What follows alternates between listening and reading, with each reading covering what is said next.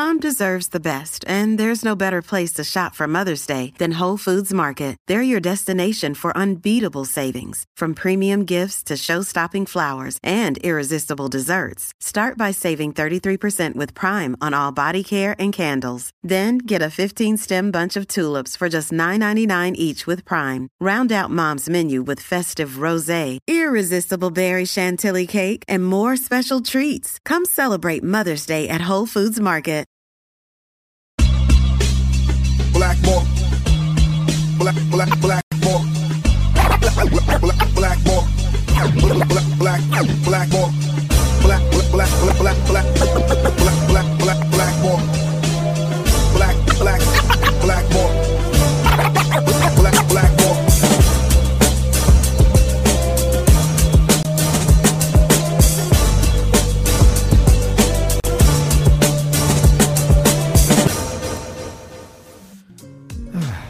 What is up, everybody? My name is James Di Fiore, and this is Blackballed.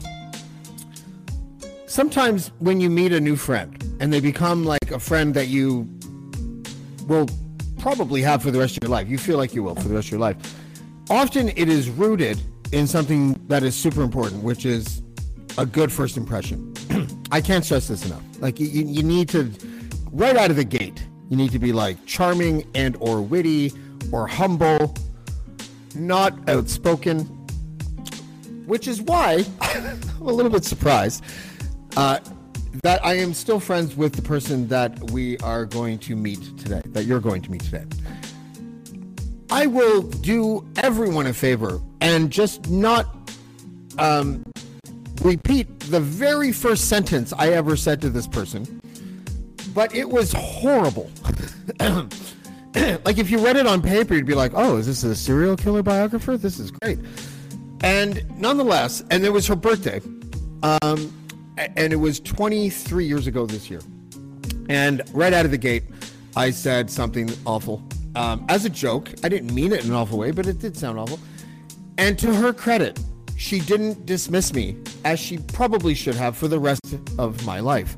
Instead, she became a person that I often refer to in my own mind as a counselor of sorts, and it, which is funny because of what she does today. But she's always sort of been a confidant, a person that you could, um, a person that you could just really dump all your problems on, and hopefully she can help you figure it all out.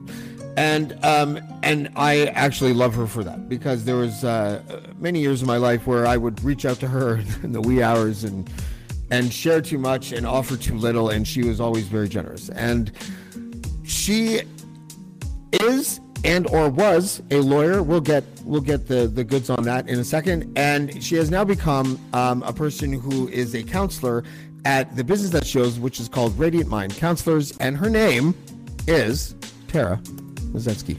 Oops, I did that instead of that. Hi, Tara. Hi, how are you? I'm good. How are you? I'm good. Was that a fair depiction of uh, first time we met? Pretty fair, yeah, depiction without details. yeah, yeah. Without the, I, I, I, I can't share those details. Uh, I'll share them on another podcast when people forget who it was I was talking about. But it's really just, uh, it's, it's, it just makes me look bad. It doesn't make anyone else look bad, really. But um, but it was, uh, it was in the year 2000, and it was your birthday. Um, I won't say when that was because I don't know if that's the type of information you want on the internet right now. But um, and it was at an after party, I believe, in the hotel room on Queens Quay. DJ Scott Stubbs, if I'm not mistaken, was the um, was the DJ that uh, we had brought in, and and you and another friend um, who I knew before this, uh, our our mutual friend Laura was there, and I was probably on an assortment of very mind altering things, and said what I said. And um, I know everyone's gonna be like, "What did you say? What did you say?" And I, I'm just gonna tell everyone on a podcast in a week, uh, on a casual Friday. I'll, I'll, I'll tell people that. And um, I, I kind of want to open with that, not just for the LOLs, but just because you have always sort of been a person who I've I've thought about whenever I have kind of overreacted to somebody, because I never have seen you overreact. I'm sure you have, but I just haven't seen it. And and I often found you to be the voice of reason who could sort of like be that diplomat. Um, were you always like that? Was that sort of your role growing up, uh, like the mother hen of your girlfriends, kind of thing? Um, not really. I was an, I was an only child. I am an only child, so I spent a lot of time around adults. So I became really um, just aware of my surroundings and, and people around me, and just reading reading the room a lot. You know that kind of thing. That's uh, but not to say that Um, I don't re- react to things in life, but you know, just with other people, I just kind of yeah, it's the observation sort of thing. You know, just kind of watching and seeing what's going on. Yeah, you're a people watcher too, aren't you? Yeah, yeah. Like I, I can observe people, like observing their, but you know what's going on, what's what's the dynamic, what's what's happening inside, that kind of thing. I know that some people might look at you right now, and and the first thought that doesn't come to their mind is lawyer. But um, how did you be? How did you get interested in the law? And take sort of take me through um, what the process was like being a lawyer, because where you are now versus you know where you were when you started law school. I don't know how many terras ago that was, but I was just telling you off air that it feels like sometimes um, when we all hung out, that was like 20 Jameses ago. And um, I look at it like that because I, I, I associate that with growing, personal growth. I, you know, I shedding the skin of the guy that did things that I no longer do kind of thing. So can you take me through what it was like for you and how you became interested in the law to begin with? Yeah, that was that was quite a few terrors ago, actually. a lot, there have been a lot of terrors as well, and there's still probably a lot more to come. But um, yeah, it was when I was younger. I, I used to I used to write a lot. I used to be really into creative writing and, and these things. And um, you know, I had an, an immigrant father who was like, "Well, you got to pick a profession, right? So you could be an engineer, a lawyer, a doctor." And it became pretty clear by high school that my aptitude in math was nowhere near the other people's. So that pretty much knocked out all the sciences and uh, engineering. Um, so I was like, okay, well, maybe I should go to law school because, you know, I think that's what a lot of people do.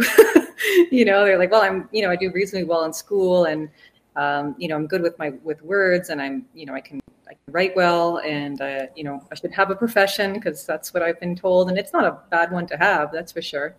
So, um, you know, I went, I went, ended up going to law school. I went to Osgoode which um, was quite a, a wake up call from my undergrad. You know, it's a totally different way of learning and, and processing information. And uh, it's a very competitive environment, as a lot of people know, um, and can be quite stressful, you know. Yeah.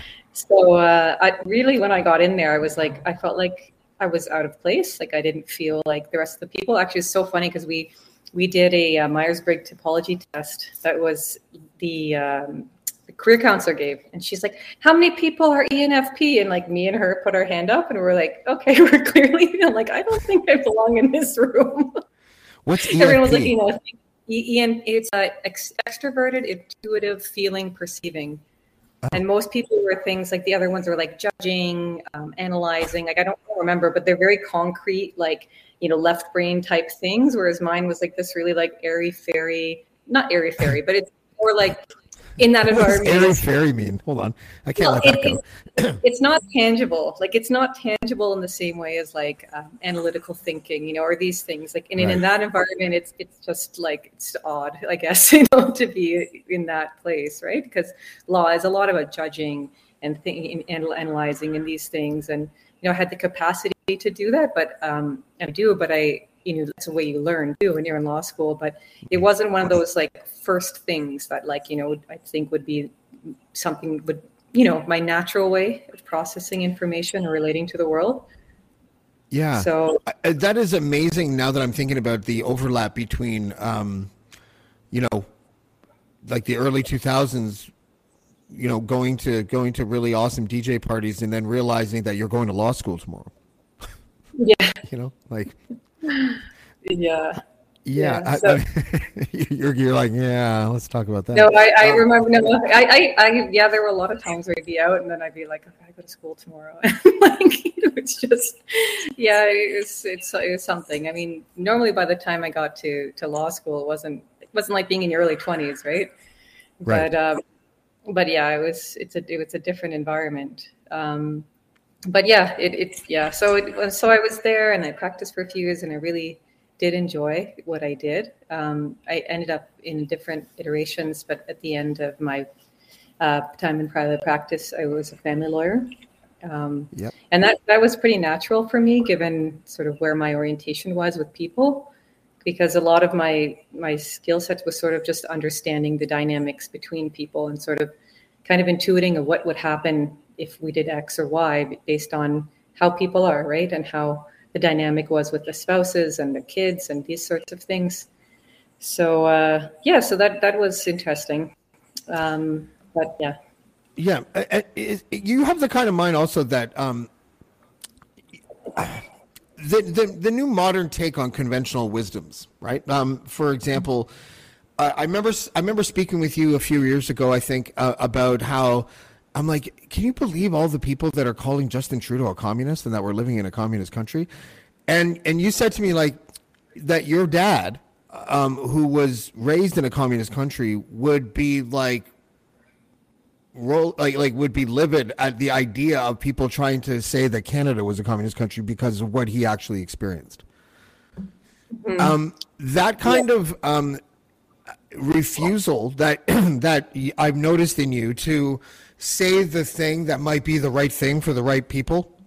I, I really appreciate that about you. Um, and is that do you think there's an overlap there between being a lawyer and being a counselor then because and, and having a mindset like that because it means that you're not pigeonholed you didn't you don't pigeonhole yourself into uh, believing something that might not necessarily be true but is safer to th- say or think is that fair yeah. I mean, I don't think it helps anybody in any of those circumstances as a lawyer or as a counselor. You know, you you know, especially as a lawyer, right? Like you you do need to be able to um, point out things, you know, that are maybe not the best for your client. You have to be frank and quite, you know, open with them because ultimately, if you don't, then they come down the line. Why didn't you tell me that? You know, I wouldn't have done this if you hadn't told me this. You know, these kinds of things. So, I learned in that environment, frank, even when it was uncomfortable or even scary, right? And um, you know, as in the counselor, it's a different situation. Like I'm not telling anybody anything,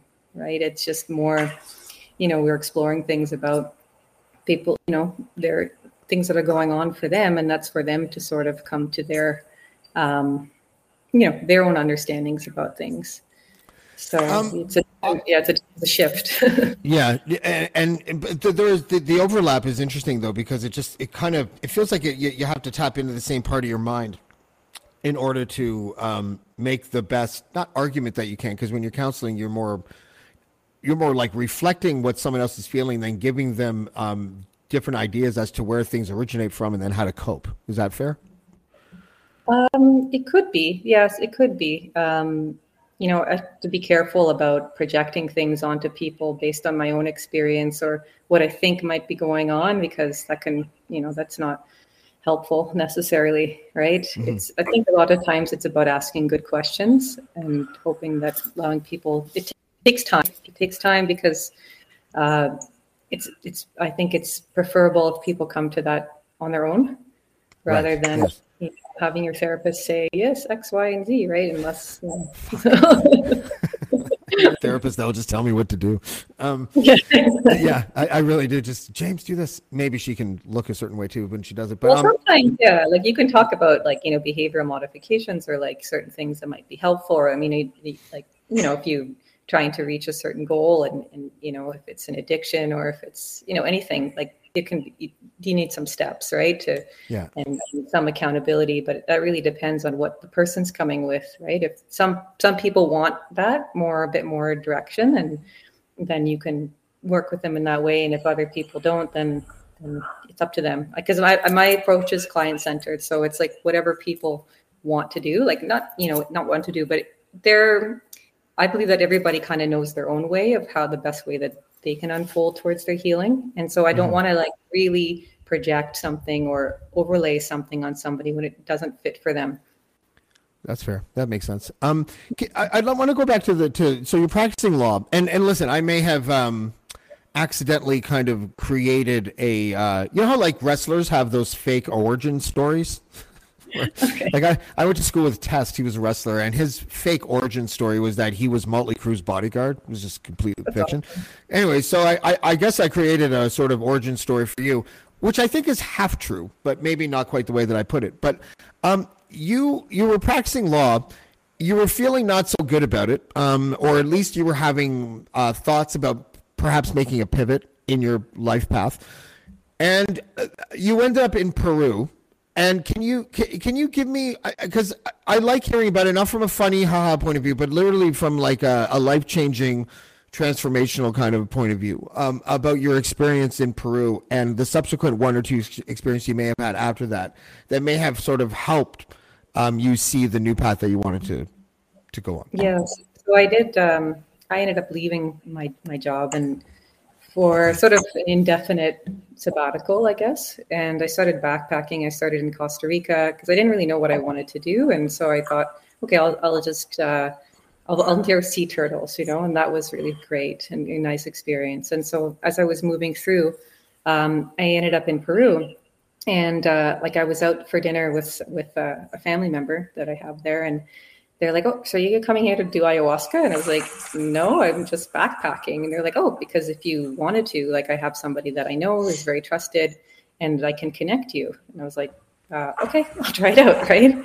Um, so we did, I did do that. And uh, the first time, I mean, everyone talks about these, you know, life changing, altering experiences. And I, I, just really just threw up the whole time. it yeah. was a really ugly experience, actually. And everyone's like, how was it? How was it afterwards? I was like, I was really sick. Like, I don't know, you know, what the big deal is, right? I feel a lot better. I probably got a lot of stuff out. But, and, uh, and then I had been, I was in Peru for some time. And um, I, somebody else that I knew there had suggested somebody else another shaman in, in, in Peru, in a different part of Peru, and that we go there for a few days. And so I went there, and uh, and it, I, the, during the first first ceremony, I kept seeing this this arrow, and it was pointing to the right, like follow me, follow me. But I was too sick, and I was like, that is not happening.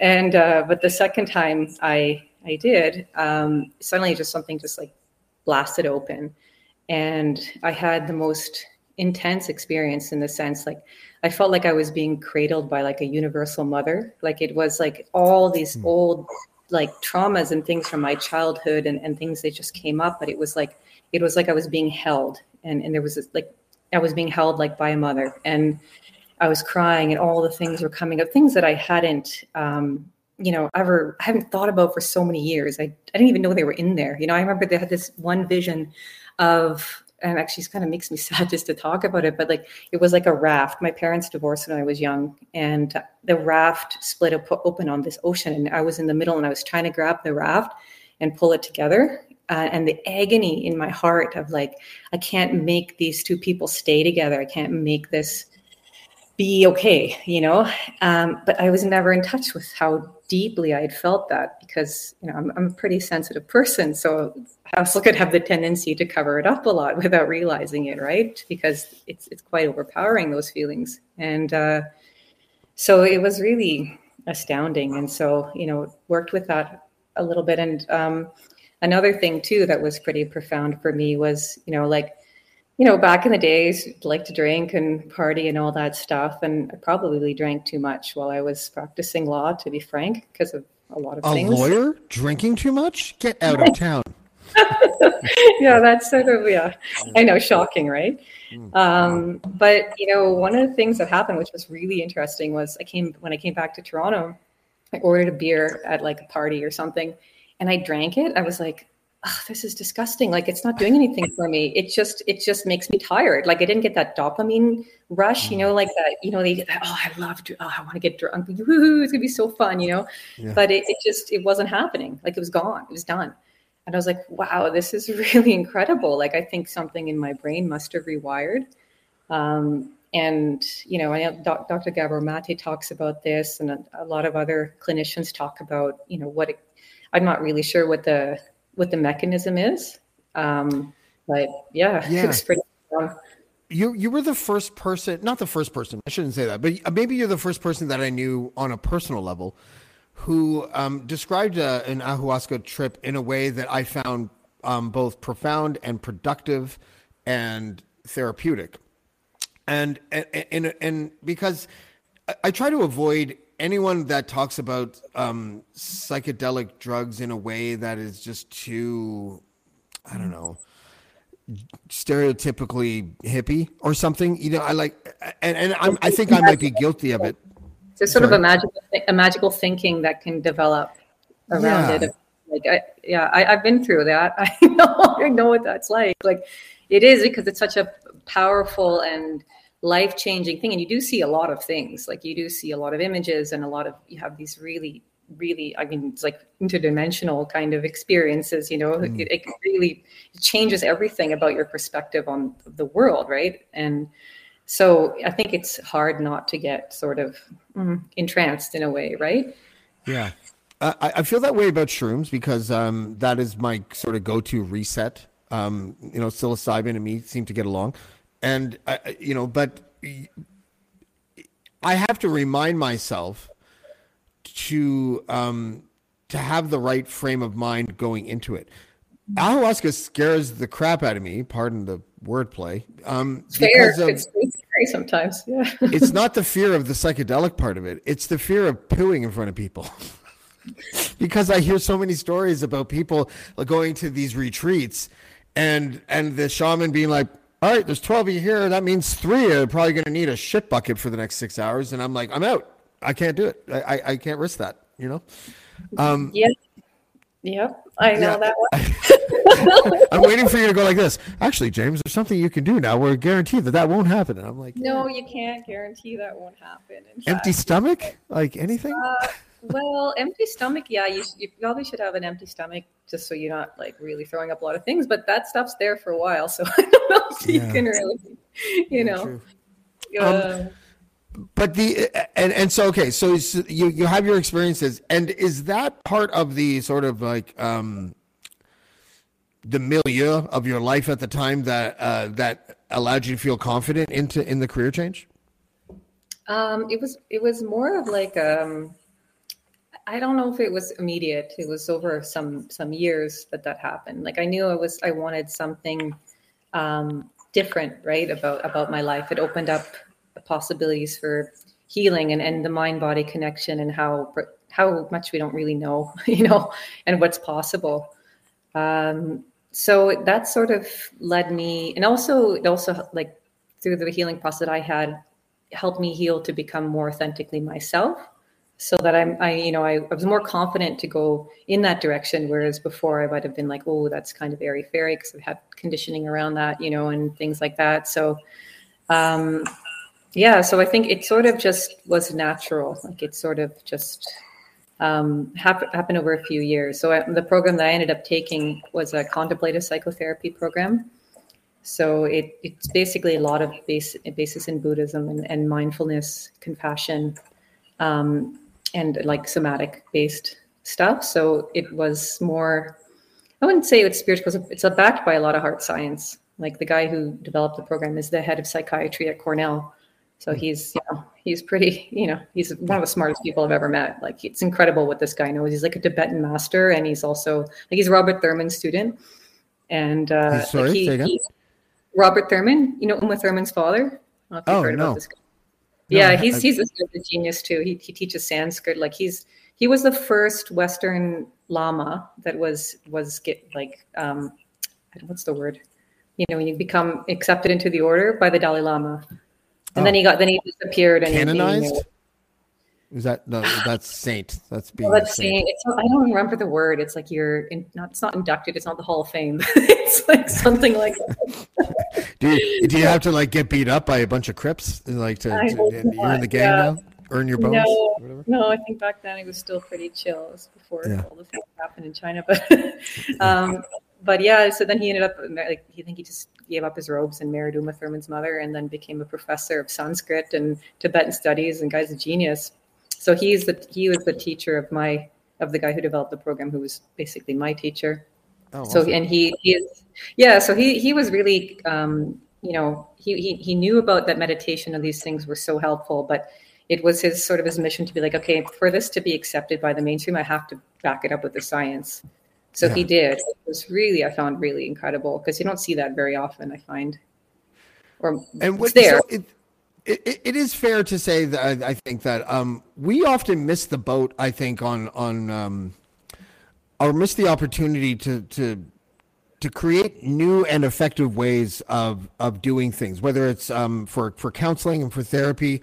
excuse me, or or even our political systems. I, I'm often talking about uh, with people how I I feel like we need to start recognizing our political system as what it is, which is capitalism, it, which is like a hybrid system of capitalism and socialism. Um, when I hear you talk about this type of therapy, I, I'm I'm picturing this sort of like old meets new uh, way of doing things and way of conducting therapy.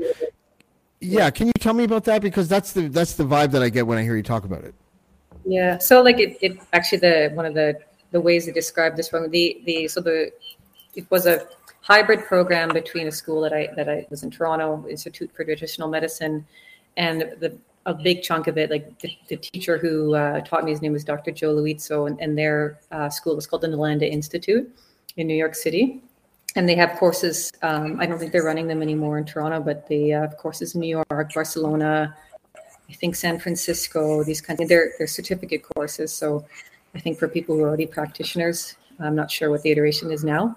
Um, but they're the way they describe it, it is like um, a merger of traditional contemplative science with modern neuroscience and psychother- Western psych- psychotherapeutic concepts because they're actually not that different at all. Like it's it's really there's just kind of the different ways of looking at things.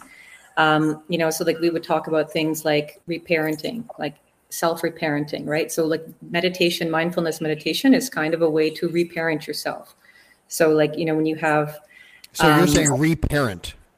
Re, so okay, sorry, I'm just making sure I heard you correctly. Yeah. yeah reparent so like if you have for example you know you maybe you've had traumatic childhood experiences and they, they're coming up inside you and so as a, when you are mindful you can you develop a certain thing that's called affect tolerance like you can you learn to watch and hold space for it without turning away without moving into maybe an addictive behavior and what children want in, in those situations to be seen and heard right? So they want a parent who is able to hold space for them when they're going through these sorts of things. So in a way i mean there's obviously it's not always done by ourselves but intro they call this it's like an intro kind of way to work with it is that if you're able to sit with your own discomfort it's kind of like being your own parent so that you can you can have a different experience essentially and be held and seen you know in a way in that sort of emptiness right in that spaciousness. Um, there's, also, there's a whole lot of other things that that can be you know like you know so th- there is an overlay right between attachment theory and and meditation or um, you know neuroscience that like of um, affect tolerance right?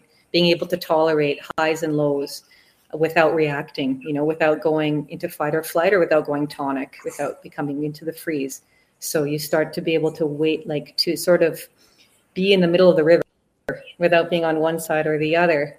And uh, you know and that when we are able to do that our lives improve because a lot of the times the way we react create re-perpetuate similar cycles right? So maybe it's an addictive cycle right? If you're in fight or flight and you need to have a drink so you can bring your affect your, your affect down or if you're maybe you're more depressive and maybe you like cocaine because it brings you up or ecstasy or brings you up to this place right?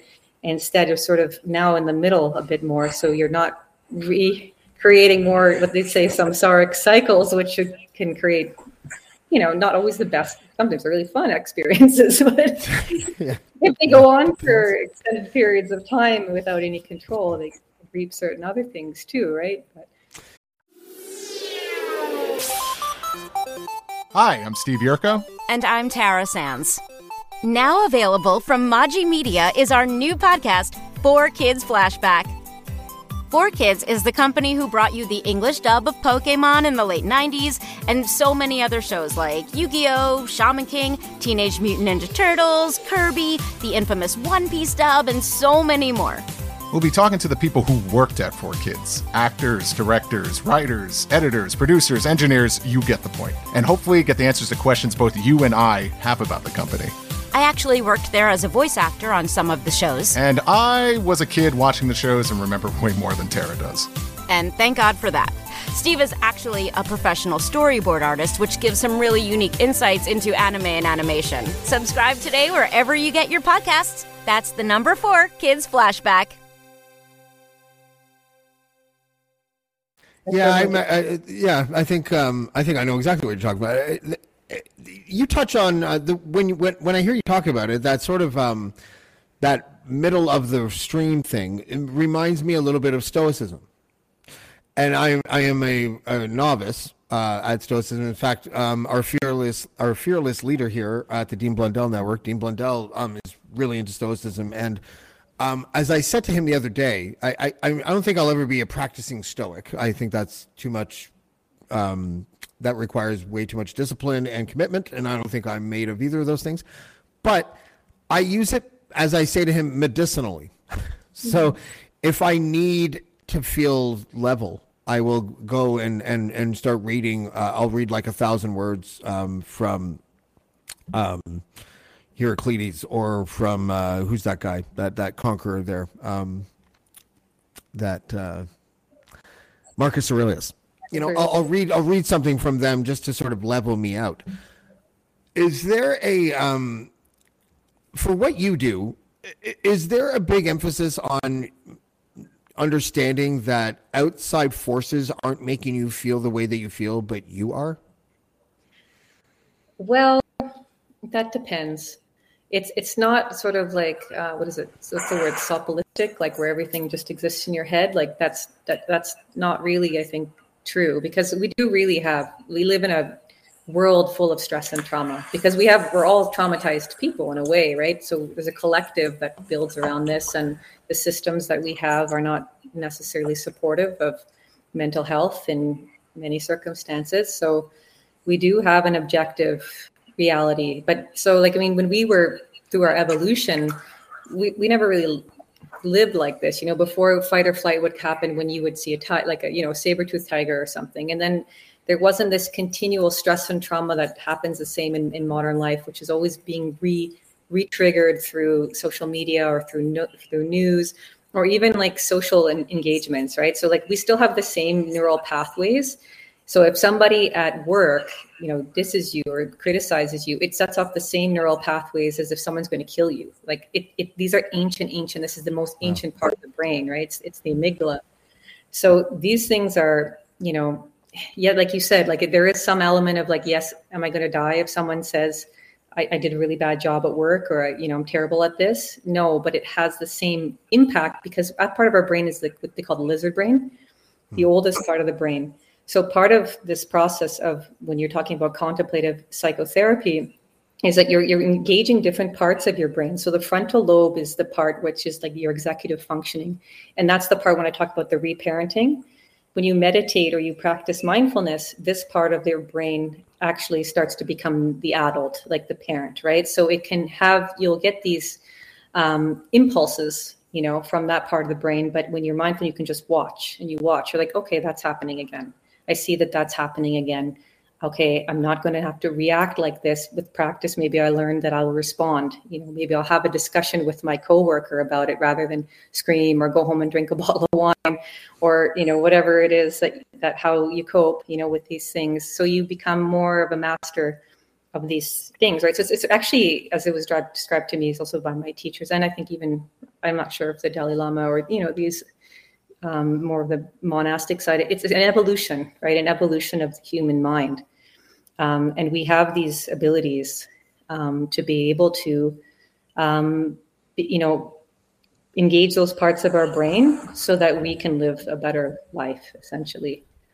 Yeah, I, I read something that that's actually quite profound in, in what, what you just said in a way too, because it it it empowers people maybe to sort of even look at themselves in a way that allows them to afford themselves the idea that they can even parent themselves you know like without thinking that oh i'm not good enough to do that. But um but when you're talking I, i'm i'm i'm sitting here wondering um if there is a aspect of evolution that i mean this is maybe i'm just philosophizing at the moment um and and and just sort of spitballing here but if we are cognizant of the idea that we can be in transit when it comes to evolution.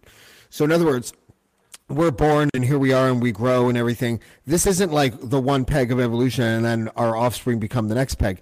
Like we can actually make our minds evolve as we get older in order to sort of feel like we are growing, uh, even though we're living one life. Does that make any sense to you? That's perfect sense because I mean a big part of this is neuroplasticity. So, you know, it's not like, you know, old times used to think, okay, well, you're completely fixed in your personality by the time you're seven which I mean, to a certain degree, that's it's going to be there, you know. But it doesn't mean that you're you're cursed in a way, right? Where your brain is like that and you're like this for the rest of your life. But oh, I'm just I'm just an alcoholic. I'm just you know an anxious person. I have to live with this. Like we can retrain um, our brains, right? And in that way, we can change, right? So I think it's I don't remember the expression, but it's like neurons that fire together, wire together. So the more you do something, um, it becomes an actual neural pathway. In fact, we have a lot of not the greatest neural pathways sometimes, like when it comes to anxiety responses or these kinds of things that are imprinted from early childhood traumas. But when you start working internally or even and also in therapy, um, it's it's between two people as well, right? So it happens inside and it happens between two people um, we start to rewire these parts of our brain with practice and we can change them. And so it's not like it's, um, and it's, also associated with a lot of things like telomere length. Um, it's like the, the genes. I think the longer your telomeres are, the longer you live, and stress and these kinds of environmental situations will shorten your telomeres. But people who meditate, it's proven that their telomere length lengthens. So we also have, you know, epigenetics, right? So there's certain gene markers that can turn on and off. So if you have the gene for cancer or something like that, um, you may be more prone to have that marker go off in environments which are not supportive or because of stress responses. But if you can train, if, if you start changing that, then even your even your DNA can be impacted. It can be impacted on a DNA on a genetic level, which is fascinating. So How do you explain that? What do you mean by that? Um, so like with, epigenetics, as far as I understand, like I'm not, I'm not really, I'm not a doctor, but uh, it's it's more like um, my understanding is certain gene markers that are hereditary. Um, so like they did the study with rats, and I think they've done it with, and they might have done it with people too. But when you put a two rats with like maybe a gene for, I don't know if it's for like violence or something like that, it, and they're put in in different environments. One is put in an environment which is um, you know pretty conducive to life. They're you know they're treated well or they're put into an environment which is very stressful and traumatizing.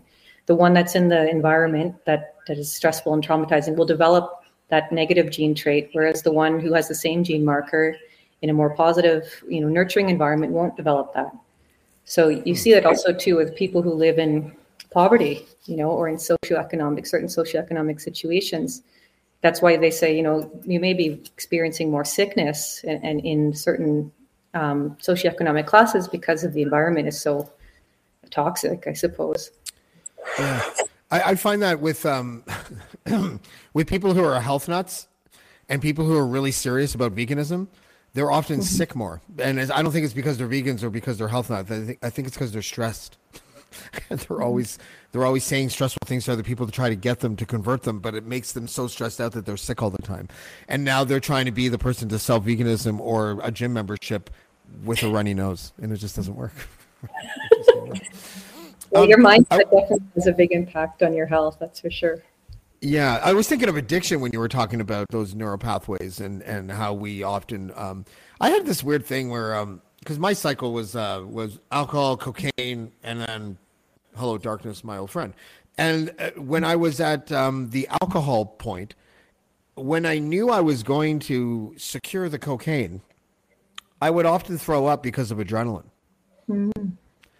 Which at the time I was just I was always so confused. But as soon as I got off the phone and I was a, I was about to go from point A, which was my house, to point B, which is to where the drugs were, I would I would throw up along the way.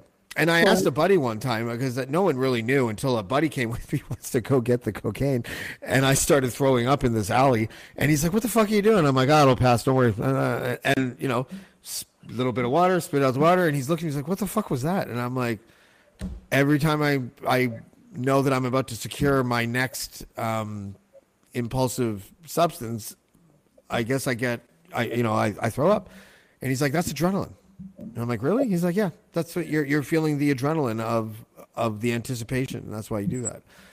And it was funny because um, I stopped drinking three years ago. It, it was three years ago last month, and um, I don't think I've. I'm, I don't think I've thrown up since. I might have, but but you know what I mean. Like it's it's it's it was so tied in that that was so tied into the securing of the drugs, um, and now the idea of alcohol itself makes me feel nauseous. Oh, that's interesting. Wait, is it because it's because it's so associated with the cocaine and the adrenaline, or is it something else? Do you think? I don't know. I I I, I, I mean I, I I smelled wine. I don't know. I guess it was a year ago. Someone else had a glass of wine, and I'm cool with people drinking in front of me. I don't care. I'm not tempted or anything, because someone passed the glass or something. And anyways, I smelled wine, and I was like, oh fuck. And it was like an eighty dollar bottle of wine. It wasn't like it wasn't baby duck or anything. I wasn't just like a sommelier mm-hmm. snobby kind of gaggy thing. I, mm-hmm. I honestly thought it was disgusting. And then um and all the cheap hand sanitizers at stores smell like vodka to me. Mm-hmm. And It's so like it's tequila to me. I- Yeah, some of them yeah, smell like, oh man, am I in Senor Frogs? Like this is. so I feel like I've developed a new neural pathway where that that it's my brain is like this is unhealthy for you, and we're gonna make you feel sick just at the thought of it, and it works. I can't stand the idea of being drunk. Like it makes Yeah. me feel weird. And and you remember me at all, Tara? That is a very weird place for me to be. Well, yeah, it's it's um it's nice in a way when your body develops that protective mechanism because I'm the same way. Like I can't tolerate alcohol at all. Like I sometimes I try because I'm like, that margarita looks so good. I'd like to, you know, and then it's just like, oh, it's a nightmare. You know, it's a nightmare for days and Yeah. it's just not good. And and like, you know, sometimes you, these old habits, they're, you know, they were fun. You have all these associations with it, like, oh yeah, that margarita could be so fun because everyone's having fun, you know, doing that. But you're just not part of that anymore. Like you, you can't engage in it in the same way that other people's brains and bodies can. Yeah, So that's right. it requires an adjustment. Like it can be, yet it requires some integration too. I think because it can be pretty lonely sometimes too, right? And your whole world, social world, is around that, right? Yeah, well, lucky for me, I moved away to literally butt fuck nowhere, and so now I don't have a social life. So it, it actually worked out for the best, right? I quit drinking after I moved here too. So because there's no pub, there's no pubs. Like, dude, I'm all I, I'm addicted to access. It's really hmm. about access. Like, if I live in a city, It's too I still don't think to this day that I could live in a city. I, I, I think that it would take about a week, and I would probably just be like, "Give me all the drugs," you know, and and that would be kind of that. But um, I mean, I hope I wouldn't do that. I, I, it's funny. I would do drugs before I would drink because I'm just so anti-drinking now. Um, there was something that I, I read in your bio today on your website, um, and we and we touched on it a little with the ayahuasca thing, but where um, are you integrating are you possibly integrating or are you looking with interest um, at the possibility of integrating psilocybin and things like that into a practice um, based on the research that's happening right now like can you see yourself offering that kind of service uh, say in five years Well, yeah, it depends, right? Right now, I um I do psychedelic integration work and prep like preparation, which it doesn't sound like what it does. It's it's it's a form of integration just happening beforehand. So, which if some people, this is from a harm reduction perspective, right? So if, if people are saying, hey, you know, I want to do 20 grams of mushrooms, it's my first time, like you know, I want to talk about it. So part of that preparation and integration piece is okay like where did you come up with that number is is 20 is 20 He's the best to me Yeah. you know, where do you get your information from? You know, do you have resources? You know, what kind of resources could you look at, you know, to to understand what this might be like and, and you know, explore safety, right? Safety is very important. So like, you know, do you have someone to sit with? Like, have you thought about where you're going to be? Have you thought about these things? You know, so like from the harm reduction perspective, it's like just, you know, be be safe and, and reflective on what it is that you are hoping to do, right? Um, with respect to psychedelic therapy, um, I, I don't know what the landscape's going to look like within a few years. I mean, ideally, I would hope that we could have this in a way that's affordable, you know, and accessible to people. Which, uh, you know, with all the licenses and all the liability and things, how how that would turn out. Um, a lot of times, you know, I think now the, the, the research is being done with synthetic psilocybin because that's the only thing I think that's FDA approved, and that's quite expensive. So I don't know if they're going to be in, you know, it's going to be a $2,500 trip kind of thing, right? And I, I don't Yeah. know, you know, because ketamine is already there. And so I I don't know. I feel like they have to. Um, there has to be more of a customization approach for psychedelic therapeutic um, ideas because you know SSRIs. If there's one thing that that I find um, frustrating about it is that, and I have a lot of friends who are on them. I was on them for a while, and I I I think I stopped after four or five months or something. I just didn't like it but it, there doesn't seem to be a customizable kind of approach to it. Um, when you talked about that person with the, the 20 gram mushroom thing, that's it's a funny example, but it's actually true. Like I, I've had people like look at me like, "Oh, you're fucking, you're just crazy, James," because um, I used to once a month reset by taking six grams of mushrooms, which is a hell of a lot for most people, but it's so personal, right? Like it's it's not it wasn't it's not intended for me to to like walk the line of almost dying. It, it that's what I was comfortable with. I was comfortable going to outer space because uh, psilocybin doesn't scare me. I don't feel like I would ever have a bad trip, you know. And so I'm not recommending it for others, but that feels right for me. Um, do you think that the, it, it, we would have to approach any type of therapy like that that centers around psychedelics in a very customized way, or you know, rather than this like, well, I, uh, the average person can take two grams of mushrooms and feels like this. You know, maybe maybe we should personalize it a little bit more. Yeah, it's it's a bit.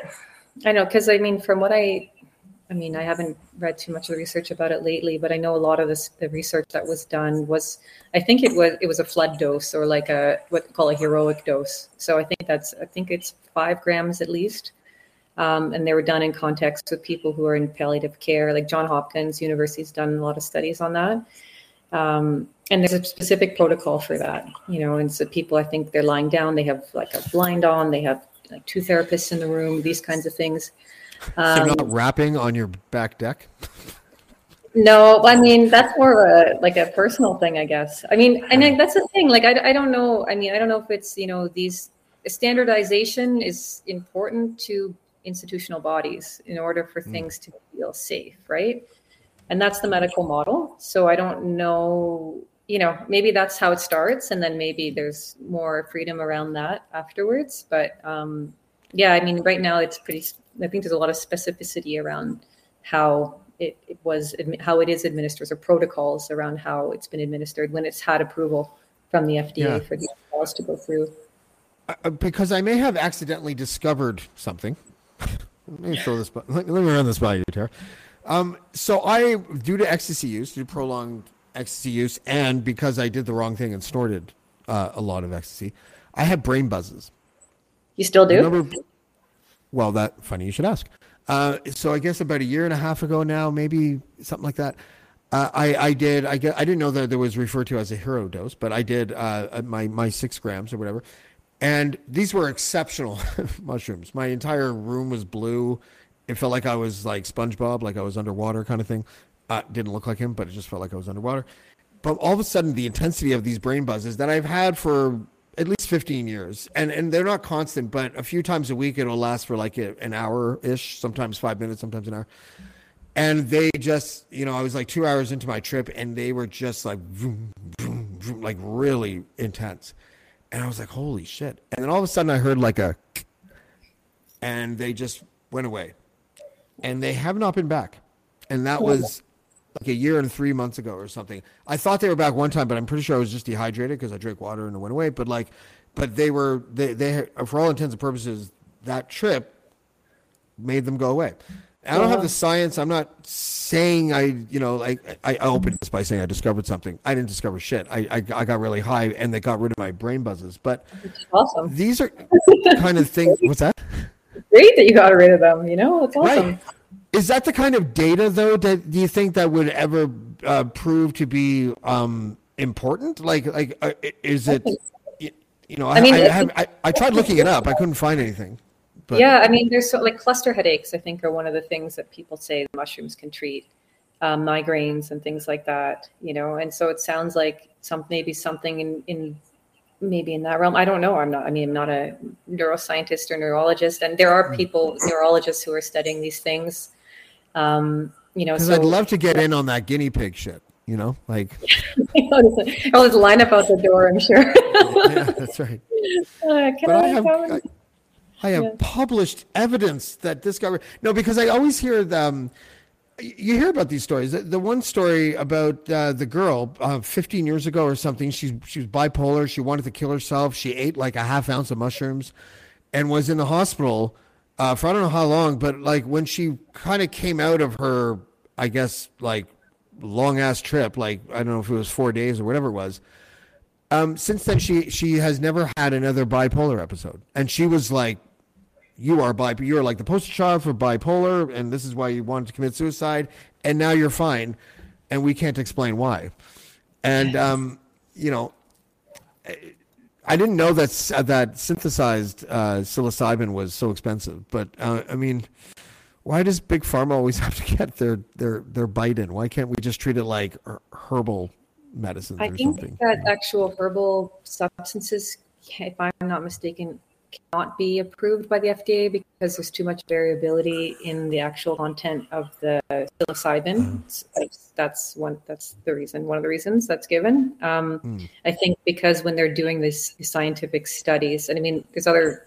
If you want to talk about big pharma, I think there's other motivations perhaps, but like when you talk about it from a science, I guess scientific perspective, um, consistency of the dosage is important in order to be able to have the validity of the tests. Um, so they have their, I don't know how many, I, this was a few years ago that I read this, I don't know now, but I think they have their sources that make the same thing in the lab and then they're given during the test so that the outcome is, are, you know, we know that we're five grams is five grams no matter what kind of thing. Yeah. Um, You know, there's so many different kinds of mushrooms too, right? Like one kind of mushroom can have a totally different impact than another kind of mushroom, even, right? Yeah. Uh, I, I have that dilemma right now. I have um, dilemma. Listen to me. I have like a, a quarter ounce of mushrooms, but there are four different strains in total, and everyone's always like, "Never mix your strains."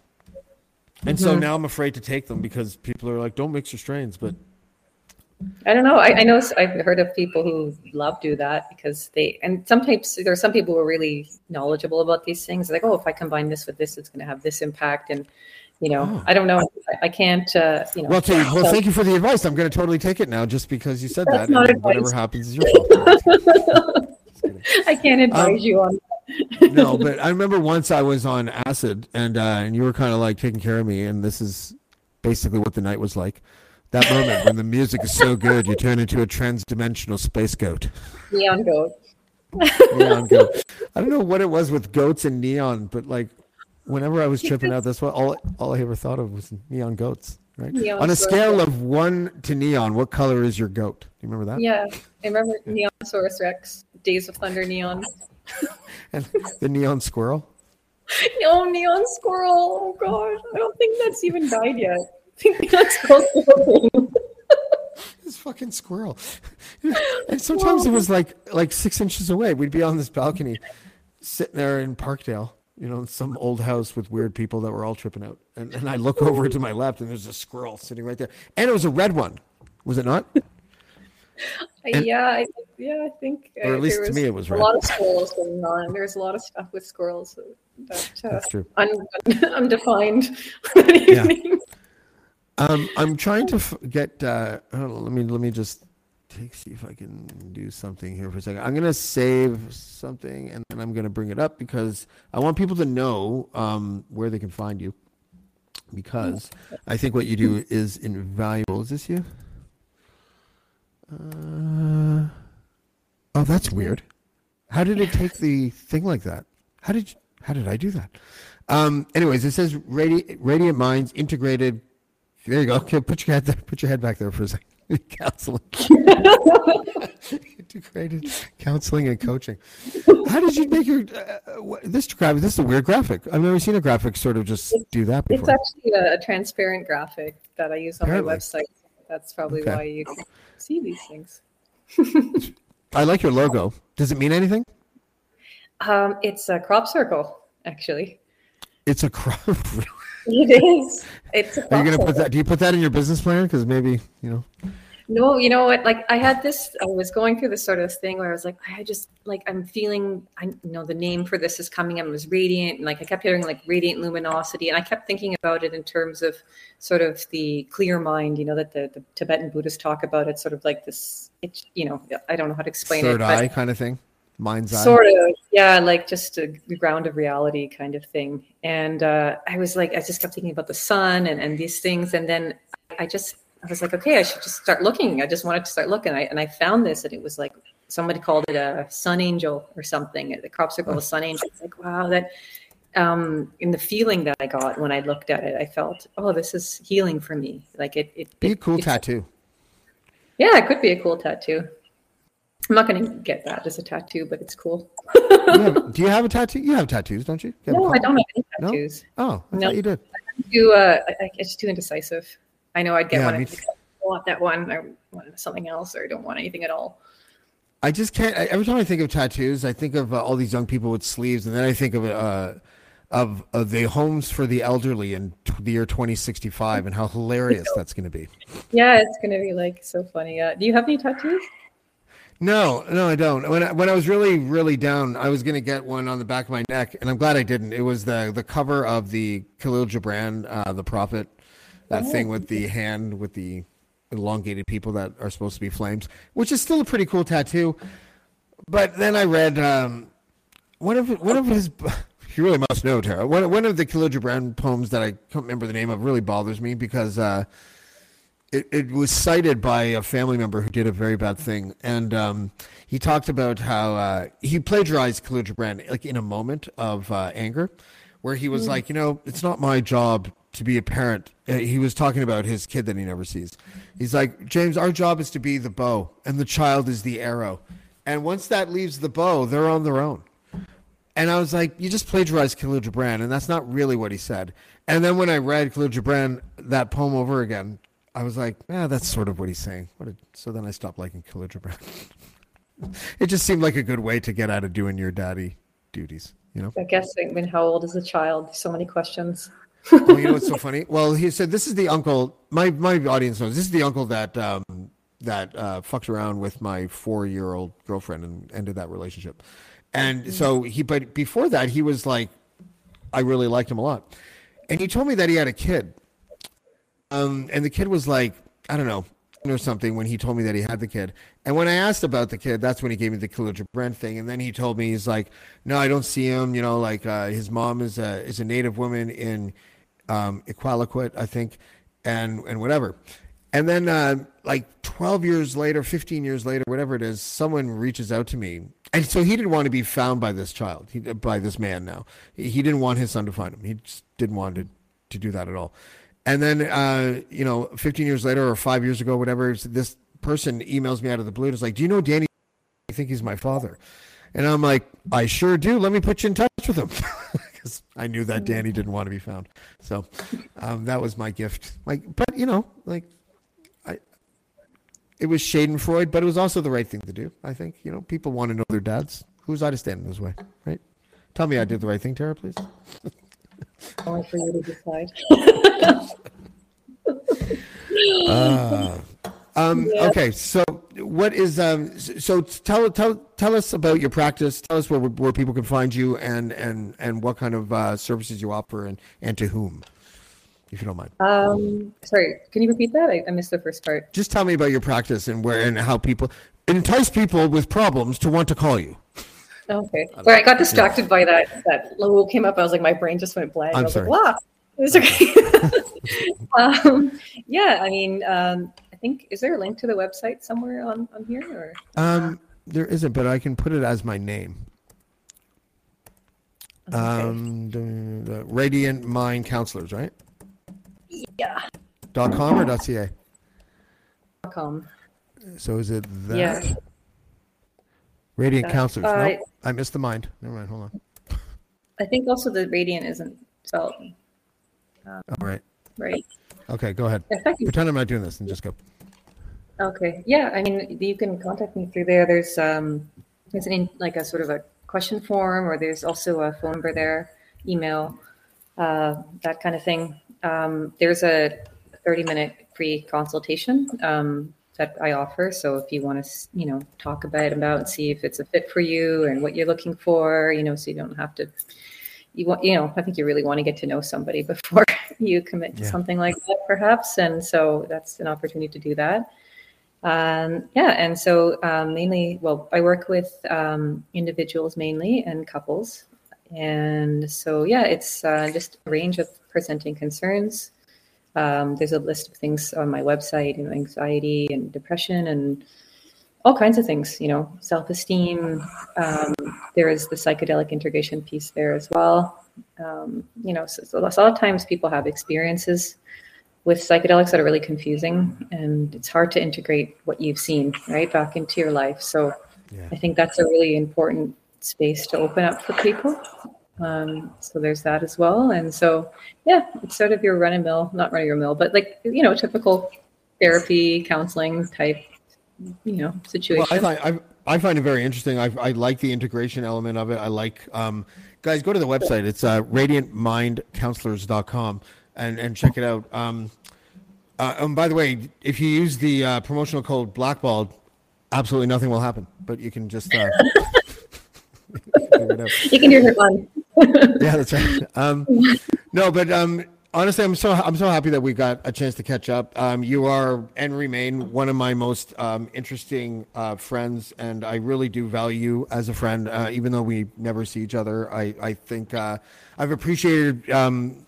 everything that you've done in the past, as far as being like just there as a as a counsel kind of thing, and uh, as like a as a listener. Um, and I think that you in this field uh, is perfect. is a it's it's a perfect fit. And um, yeah, I miss you, and uh, and I hope that you uh, you're doing well. yeah well maybe more i'll see you I come up Yeah, and visit you yeah, yeah, please do, please do, and uh, and yeah. I, I I need friends up here. I have nobody up here, but uh, all my friends are the parasocial kind of friends, right? So what's parasocial well, I just learned that word. I hope I used it correctly. It's just when you only know people in the digital sense. Oh, okay. Yeah, yeah. That, it's just an interesting space, isn't it? Usually, it's uh, reserved for um, people. Like people describe having, oh, I, you have a just only a parasocial relationship with that person. It's usually, I think, a negative, like a pejorative, almost saying like you don't really know that person. You just know the digital Yeah. version of that person. Yeah. But um, Right. I, I value my friends so much that uh, I I don't care what you call it. Uh, I'm I'm just happy to see um, a familiar face. Um, because tomorrow, um, your face will be uh, replaced with a journalist, and then the next day it will be a former cult member, and then after that it'll, be, you know what I mean? It's Wow. nice to see a friend. Yeah, it's it's nice to see a friend. so many different things going on. Awesome. Yeah, Um, thank you. me. Really appreciate that. And No, anytime, Tara. Anytime, Tara Masensky, Okay. thank you very much for joining us tonight. We appreciate it. Thanks. Bye. Bye. Bye, Tara. Love you. She's awesome. Um, so happy that she's on. I'm going to try to do that maybe once a week. I had Melissa on last week. Um, Laura Creedon, if you're listening to this, maybe I can have you on next week. I just want to. Um, it'd be fun, kind of, to, to introduce people that have only known me for a year or two uh, to people that have known me for either my whole life or half my life. Um, you know, just be interesting. We have a big week, by the way. Let me just take a look at my calendar here before I talk to you about my big week. Here's the big week. Tonight we had Tara. Tomorrow we have journalist Max Fawcett. Max Fawcett is from the National Observer. We're going to talk Danielle Smith, and we're going to talk about free speech, and we're going to talk about Pierre Poilievre. So that should be both fun and frustrating all at the same time. On Wednesday, we have Beth Seed. She is a former member of the Plymouth Brethren Christian Church, um, who unsurprisingly has uh, stories of heartbreak and awful things to tell.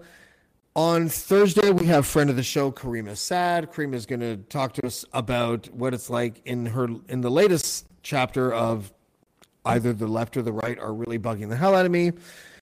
And then on Friday, we have, of course, Casual Friday. I'm hoping Ryan Lindley will be there. If not, we will still have a good time. Last week, it was Spenny and Paul Atkinson. And yeah, so hopefully, um, yeah, it's going to be a big week. And then next week, by the way, I have uh, on Tuesday, Olga Tokariuk, who is a Ukrainian journalist um, situated right now, I believe, in London, in the UK. So that should be awesome. I can't wait. Um, I can't wait actually just for this week to be over because uh, I'm already really exhausted. But the podcast actually make me more energized. I just have to stop doing edibles during the day. I didn't do that today, um, but I wanted to.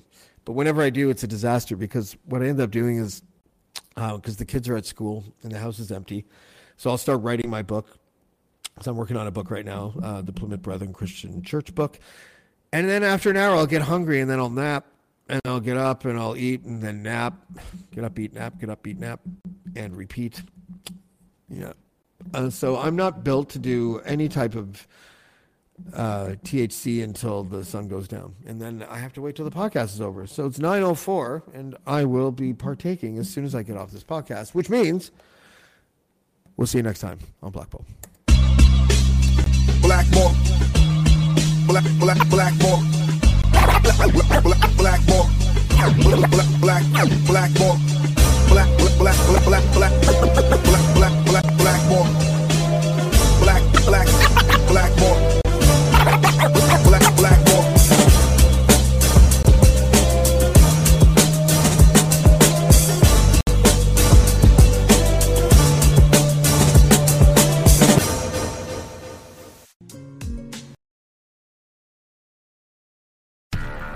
Do, Did, Will, the Story of People podcast is now available on the Crier Media Network. The first five episodes are here and feature some incredible guests that fit into one or all three of those categories. Ready?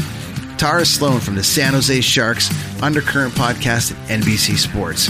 Marianne Iverson from Iverson Voice and the Let's Take This Outside podcast to talk about the world of outdoors as well as voiceover land.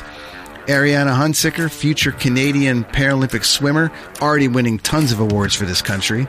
Scott McGregor from the Hot Wallet podcast to dumb down the world of crypto, Bitcoin, and NFTs so you don't have to. And Jackie Holowati from Climate Pledge Arena in Seattle, Washington, the first net zero carbon certified arena on the planet.